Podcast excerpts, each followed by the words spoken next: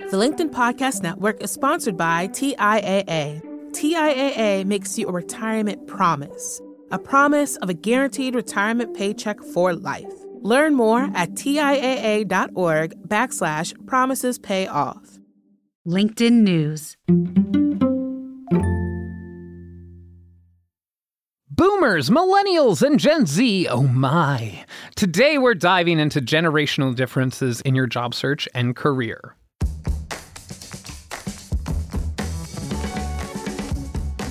From LinkedIn News, this is Get Hired, a podcast for the ups and downs of our professional lives. I'm Andrew Seaman, LinkedIn's managing editor for jobs and career development. Each week on Get Hired, we talk about leveling up. Sometimes we talk about finding work, other times we talk about excelling where you are right now. And through it all, we focus on how to stay true to yourself in the process.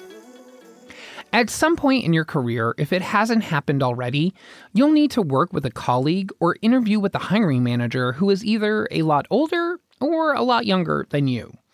A lot has been made of the differences between how, for example, Gen Z works as opposed to baby boomers. But when it comes down to it, people are people.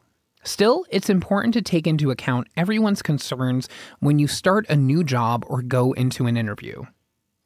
My guest today, Lindsey Pollak, is the New York Times best-selling author behind the books Becoming the Boss and The Remix: How to Lead and Succeed in the Multi-Generational Workplace. She's an expert on generational differences and similarities at work. So, before we dive into tips and tricks, I wanted to know a bit about Lindsey's career path.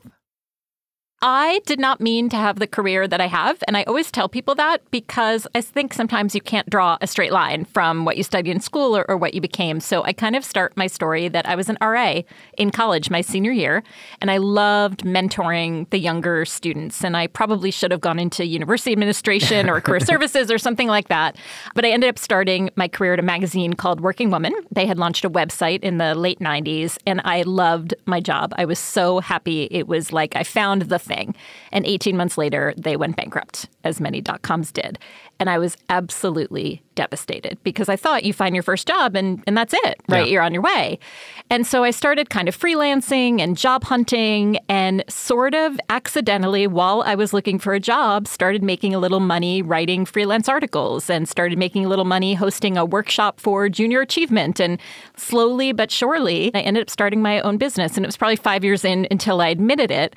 But I was also writing a blog about that whole experience of trying to figure out my career after I thought I had. And that blog became my first book, which was called Getting from College to Career, which came out in 2007.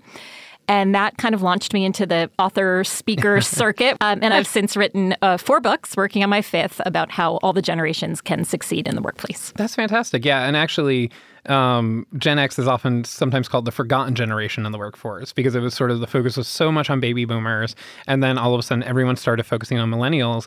But then you had this really amazing group of people who sort of like straddled both worlds, and honestly, they share a lot of traits with millennials. I think.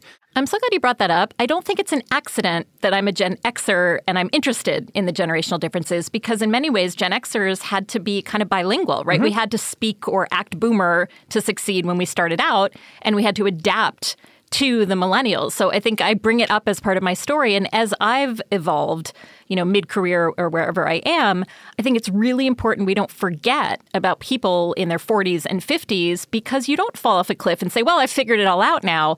And I think part of the work I try to do is to say people at every stage want development, they want uh, career advancement, and that includes Gen Xers. Yeah, so much is focused on what are the differences between these generations when it comes to work. And as you know, there's tons of money about like, how do we recruit Gen Z? How do we recruit millennials and all that? But when it comes down to what they want from a job, you don't have to change it. And it actually should be able to sort of bridge the divide between the generations too. I love that message. I just launched my second LinkedIn learning course called Managing a Multi Generational Team.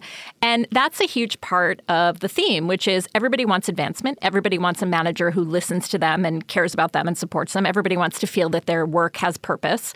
We just approach it in different ways. So I talk about theories like the one minute manager, which is a kind of classic management practice, which is, you know, if you and I work together and I were managing you, I would try to give you one minute of praise about something specific you did and one minute of corrective feedback. I can do that by text, by Zoom, in person, mm-hmm. on the phone. There's so many ways to accomplish that. But the theme or the theory is exactly the same for all people. And I think what's hard is we assume that people from other generations are from other planets and have like a completely different way of engaging. And when I find people who are really admired leaders, they always say, I, I don't really get this. I treat everyone the same. And I'm like, well, that's why you're a good manager of different generations because you don't try to make assumptions that people are so different. And I guess that's a good place for us to really get into the idea of, you know, the new rules of job searching. Is what are the sort of uh, enduring rules of job searching. I'd say that the two that I would start with, and I know you agree with because we've talked about these, is number one, you are more likely to get a job through somebody that you know rather than submitting an application online. Absolutely submit online as well. It's part of a strategy. But if you have a human being who can hand your resume or recommend you to a recruiter, that is still going to be your best bet. And the second, I think, is the importance of having really good materials to say who you are. Your resume has to be great. Your cover letters have to be great. Your LinkedIn profile has to be great. You have to have an interview suit to wear, whether it's going to be on Zoom or in person. You want to make sure that you're showing up in all the ways. You have to have the equipment just like if you're playing a sport, you have to have the equipment. If you're in a job search, you have to have the equipment. So I think those two things are constant. They have evolved, but the concepts are the same. Yeah, definitely. You could probably go back hundreds of years, and it was still networking was probably important then. Um, you know, there was some guy who knew a guy who you know wanted to work at the lumber mill, and they said, "Hey, I know a guy," and that's how how it worked. A hundred percent. Or used to live in smaller towns, and everybody knew everybody's family. Anyone who knows you and trusts you and can vouch for you is absolutely absolutely golden in this environment. And a lot of people say, well, I don't know anyone or I don't know anyone important. It could be somebody who works in a part time job at a company. It could be somebody who works on the custodial staff. It could be somebody who used to work at the company. It could be somebody who knows somebody who knows somebody. It doesn't have to be the CEO, right? And so I think it's about starting with the people you know and building from there. Yeah. And I think you, you mentioned something that is sort of one of the newer things about job searching. It's not completely new, but job applications online. And, you know, like you said, you, you still need to apply online because there are things called applicant tracking systems. And at some point in the process, whether it's you, whether it's recruiter, your information has to be put into them. That is how, how it works. That is the system they use. But what else is sort of modern evolutions in the job search, would you say, that, you know, is really important to maybe pay attention to? I think it all stems from what you're talking about, which is that you have two audiences now. You have the human who is going to be looking at your materials, and then you have computers. I think you have to choose to see that as a positive. When there's bigger volume, you have to make a better case for you being a good fit for that organization. And what that means is you have to do your research about that organization. So it's not about you being a perfect job candidate or the company being a perfect employer. It's about you making the case that you're the right fit for each other. And I think things like following companies on LinkedIn or Twitter or whatever social media site you want, doing your research. I had an employer a small business say, if you come to a job interview, write a cover letter, and I can tell you've never even looked at our website, right? That takes five minutes. So I think the more information there is, the more important it is for a job seeker to consume that information and demonstrate in your cover letter, in your email, in whatever you go through in the process that you've done that work. And a lot of people don't take that necessary step. I think it's an old school concept that you have to reimagine in the social media internet world. Yeah. And actually, that gets to the next thing I want to talk about, which is finding out whether you actually even want to work there um, which I think is something kind of newish because like you mentioned the idea of like listen i got a job and i'm going to stay here because that's what i was taught. And that's sort of what I took away from my parents, who they're baby boomers. And w- basically, I was grown up with the idea that you get a job, you stay there until you die, or they lay you off. Those are the, your two exit strategies. But that's not really the case anymore. And it's also not the case that you have to be grumpy in your job or you have to go and not like it. So I think that is a generational change. So if you start with maybe the traditionalist or World War II generation who had gone through the Great Depression mm-hmm. and war, it was absolutely work to live, right? Yeah. I have to put food on the table. I am going to do my job, whatever it is, so that we can have food and that we can have money. And I'm going to retire, and the company will give me a pension because this is the contract. Over the baby boomer era, it becomes more I identify with my job, right? I want a corner office. I want the brand name of that company. And companies are now starting to lay people off. So survival becomes an issue, right? And you saw people, I remember parents' friends where they'd get laid off from a company where they expected to work like your father. And that didn't happen. And they were absolutely devastated. And mm-hmm. I think Gen Xers and millennials saw that happening and said, I never want my entire identity to be with a company. I never want to be put in a position where I could be laid off and lose my identity. I'm going to jump around more. I'm going to be more of a free agent. And you see the rise of Silicon Valley, right? And companies yeah. where, you know, they have a lot more movement and it's not criticized to jump around. And I think that gets even more extreme with millennials who say, I want to feel a sense of purpose with my work. I want to work for companies that I believe in. And now with Gen Z, having gone through a pandemic and the global financial crisis and everything that we've seen, I think a lot of young people not only want to, you know, work but live their lives and work is only a small piece of it and to never be totally identified with their work, but I think they also feel like if I stay at a company too long, that's actually a problem because I need to be on the market. I need to be moving around and be flexible, or else I'm not going to be successful. So I think we're almost at the opposite extreme. I think we'll probably go back a little bit more to the middle of the pendulum, but I think you really see that trajectory from I have to put food on the table to I want to live my life and work is going to support that. Yeah. And I remember when I, so my career trajectory was basically undergrad, grad school. Then I went to Reuters. And while I was in grad school and undergrad, I did contract work for USA Today. But Reuters, I was there for seven some years. But it was one of those things where I had to sort of ask myself, like, should I be jumping jobs? And I think the older workers uh, that I encountered was always like, no, you should not do that. That looks very bad for you. But I don't think it does, does it?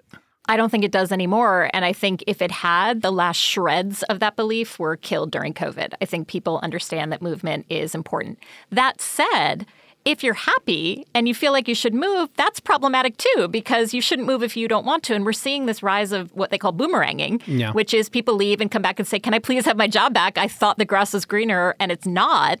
I think that's important too. And, and I would say to employers, if they're listening, the way to keep people is to let them know they're valued. I love the mm-hmm. concept of stay conversations. You know, Andrew, we value you here. We know you've been here a while. We want to make sure that you're still engaged and we want to give you new opportunities. Internal mobility, I think, is really important to say. I know you want variety. You can do that within this company. I know it feels like you have to jump around to make more money. We'll figure out a path for you to do that here. So, to job seekers or people who are feeling a little restless, make sure there's not an opportunity in your current organization, especially if it's a really big company, to find the change or the excitement that you want without necessarily having to go to another job. We're going to take a quick break. When we get back, bridging the generational communication divide. The LinkedIn Podcast Network is sponsored by TIAA. In the last 100 years, we've seen financial markets swing, new currencies come and go, decades of savings lost in days, all showing that a retirement plan without a guarantee, quite simply, isn't enough. So, more than a retirement plan, TIAA makes you a retirement promise a promise of a guaranteed retirement paycheck for life, a promise that pays off. Learn more at TIAA.org backslash promises pay off. Hi, I'm Tomer Cohen, LinkedIn's Chief Product Officer. On my podcast, Building One, we dive deep into what it takes to build great products. Recently, we had Zach Perret, the CEO of Plaid, and he shared about his struggles building a financial app for consumers and how he was able to turn it all around with a critical pivot. Take a listen. I personally couldn't resonate as much with the consumer set that we were trying to reach. I just didn't have that level of empathy. When we made the shift to building a B2B product, though, I was building the product that I wanted. My co founder and I were creating the product that we wanted ourselves, and we had so much empathy for what that product was. Such a great insight. You know, in that sense, we got lucky because we were, we were creating a thing for ourselves. And then the people that we were talking to also had the same problems we did. They were fintech developers. We'd been a fintech developer, uh, we'd been trying to build a fintech product for a year. And so we had such deep empathy. We had such a clear ability to. If you want to hear more of Zach Perret's story and the lessons that follow, listen and subscribe to my podcast, Building One. We're back with best-selling author and multi-generational workplace expert Lindsey Pollak. When it comes to the idea of job searching and sort of that intergenerational communication. I think a lot of times people sometimes they feel the tension when maybe they're talking to someone who's either older or younger than them and they sort of think okay what do i have to say to get across to their point of view? How do you bridge the communication divide especially in interviews? Because i know that that's something that comes up a lot when i do talks or um, sessions, you'll hear from people who say, you know, I'm in my 50s, and sometimes I'll go into an interview and the interviewer's in their 20s. So, what do you suggest for people in, who are job searching when they encounter those situations? From the different generational perspective, I'm sort of a radical transparency kind of person, which is, again, I think it's better for the interviewer to do it, mm-hmm. which is if they sense a discomfort, is to kind of call it out and say, I think, I wouldn't say age, I would say, I think we might be from different generations, or um, I noticed from your resume that you've been in the workforce, you know, for a long time. I think sometimes just calling it out in a polite, normalized way can be helpful. What I think is important for the job seeker, for the candidate, is not to walk in and immediately say, "Oh, wow, you you remind me of my grandma," or "You're young enough to be my son." So don't make it an issue if it doesn't have to be an issue. Yeah. And I think if you've done your research on the industry, on the company, you should have enough in common that the fact that they use TikTok and you're on Facebook shouldn't be the number one driver of the conversation. Yeah. And I think there's so many people who they do let that trip them up. And I think, you know, it's one of those things where you really do have to work sometimes to get that out of your head, but you can sometimes trip yourself up when it's not an issue to the other person. I teach this stuff. I've written a book about it and I do it where I walk in and go, oh my gosh, you're so young, right? so it doesn't help. And, and sometimes it comes out and like there's nothing you can do. But I think we have to remember that it doesn't have to lead the conversation as if, you know, I walked in and said, you're male and I'm female. I don't think I would do that, yeah, right? Yeah. So I think it's going in and being prepared that somebody might have differences from you and one of those might be age. Yeah. And I think that goes back to the idea of diversity too, is that I really hope companies and interviewers embrace the idea of having not just multi ethnic and multiracial, but also multi generational workforces. You know, before we leave, you know, when people are in the job search and they sort of think, okay, I'm struggling here. Like, I feel like the world has moved on without me. And I think this applies to anyone really in any age group because there are people who are just out of college and they sort of feel like a fish out of water because they're used to the academic structured environment. There are people who've been in work a little while and they sort of let their skills atrophy. And then there are people who are older who say, like, I don't know all this new stuff. So, what is your advice to people who just find themselves in the middle of a job search? Either they're fired, laid off, or then there's people who they just don't like their job and they want to find something new. First of all, I have so much empathy for that. I've been in that situation. And, and even now, we've been through a really, really, really tough time. There are going to be days when you know the right things to do and you just don't want to do them. And I think the best advice I can give to anyone in that situation, or they feel too old or too young, go and do something for somebody else. And I find volunteering or working for a political campaign or anything where you are helping, if the people around you are helping too, it doesn't matter how old they are. It doesn't matter what color their skin is. It doesn't matter their sexual orientation because you're going to be focused on a goal. And people always ask me, what are the organizations that you think do multi generational the best? And I think of nonprofits and political campaigns where when you are so focused on a goal and Yeah. doing something for other people, that's what you do. So I think instead of only hanging out with people your own age, you should sort of try to put yourself in situations where you're around people of other ages, but you have something in common. And often a cause you believe in is a really powerful way to do that. I think that's such a good idea. Yeah, and you know, I just was thinking of a funny story. A friend of mine who was a journalist told me uh, she was playing a poker game, and everybody was, you know, in their 40s or, or 50s in the poker game. And she said one day at the game, everyone said, "Oh, you know, my son is looking for an internship. My niece needs something. Does, can anybody hire her?" And you know, it was all about helping the younger generation. She said, "Now, 20 years later, they're all like, "Hey, could your niece get me a job? You know, is your son hiring? Because they have the power now." So this Yeah, stuff yeah. really changes and ebbs and flows. And I think if we don't see ourselves as only being able to work in a certain way because of how old we are, I think you're really holding back. You know, older people work in tech companies all the time. Young people work in quote traditional or old-fashioned industries all the time. If we get rid of all of those stereotypes of what age somebody has to be to work in a job or a field, I think you'll see a lot more opportunities open up. Wonderful. Well, thank you so much for your time, Lizzie. My pleasure. From a Gen Xer to A millennial. millennial, I think think we had a good multi generational conversation. We definitely did. That was best-selling author Lindsey Pollak. Remember, it's up to you to put our advice into practice. Still, you always have a community backing you up and cheering you on. Connect with me and the Get Hired community on LinkedIn to continue the conversation. You can also join my weekly Get Hired live show every Friday on the LinkedIn news page. And if you liked this episode, leave us a rating on Apple Podcast. It helps people like you find the show.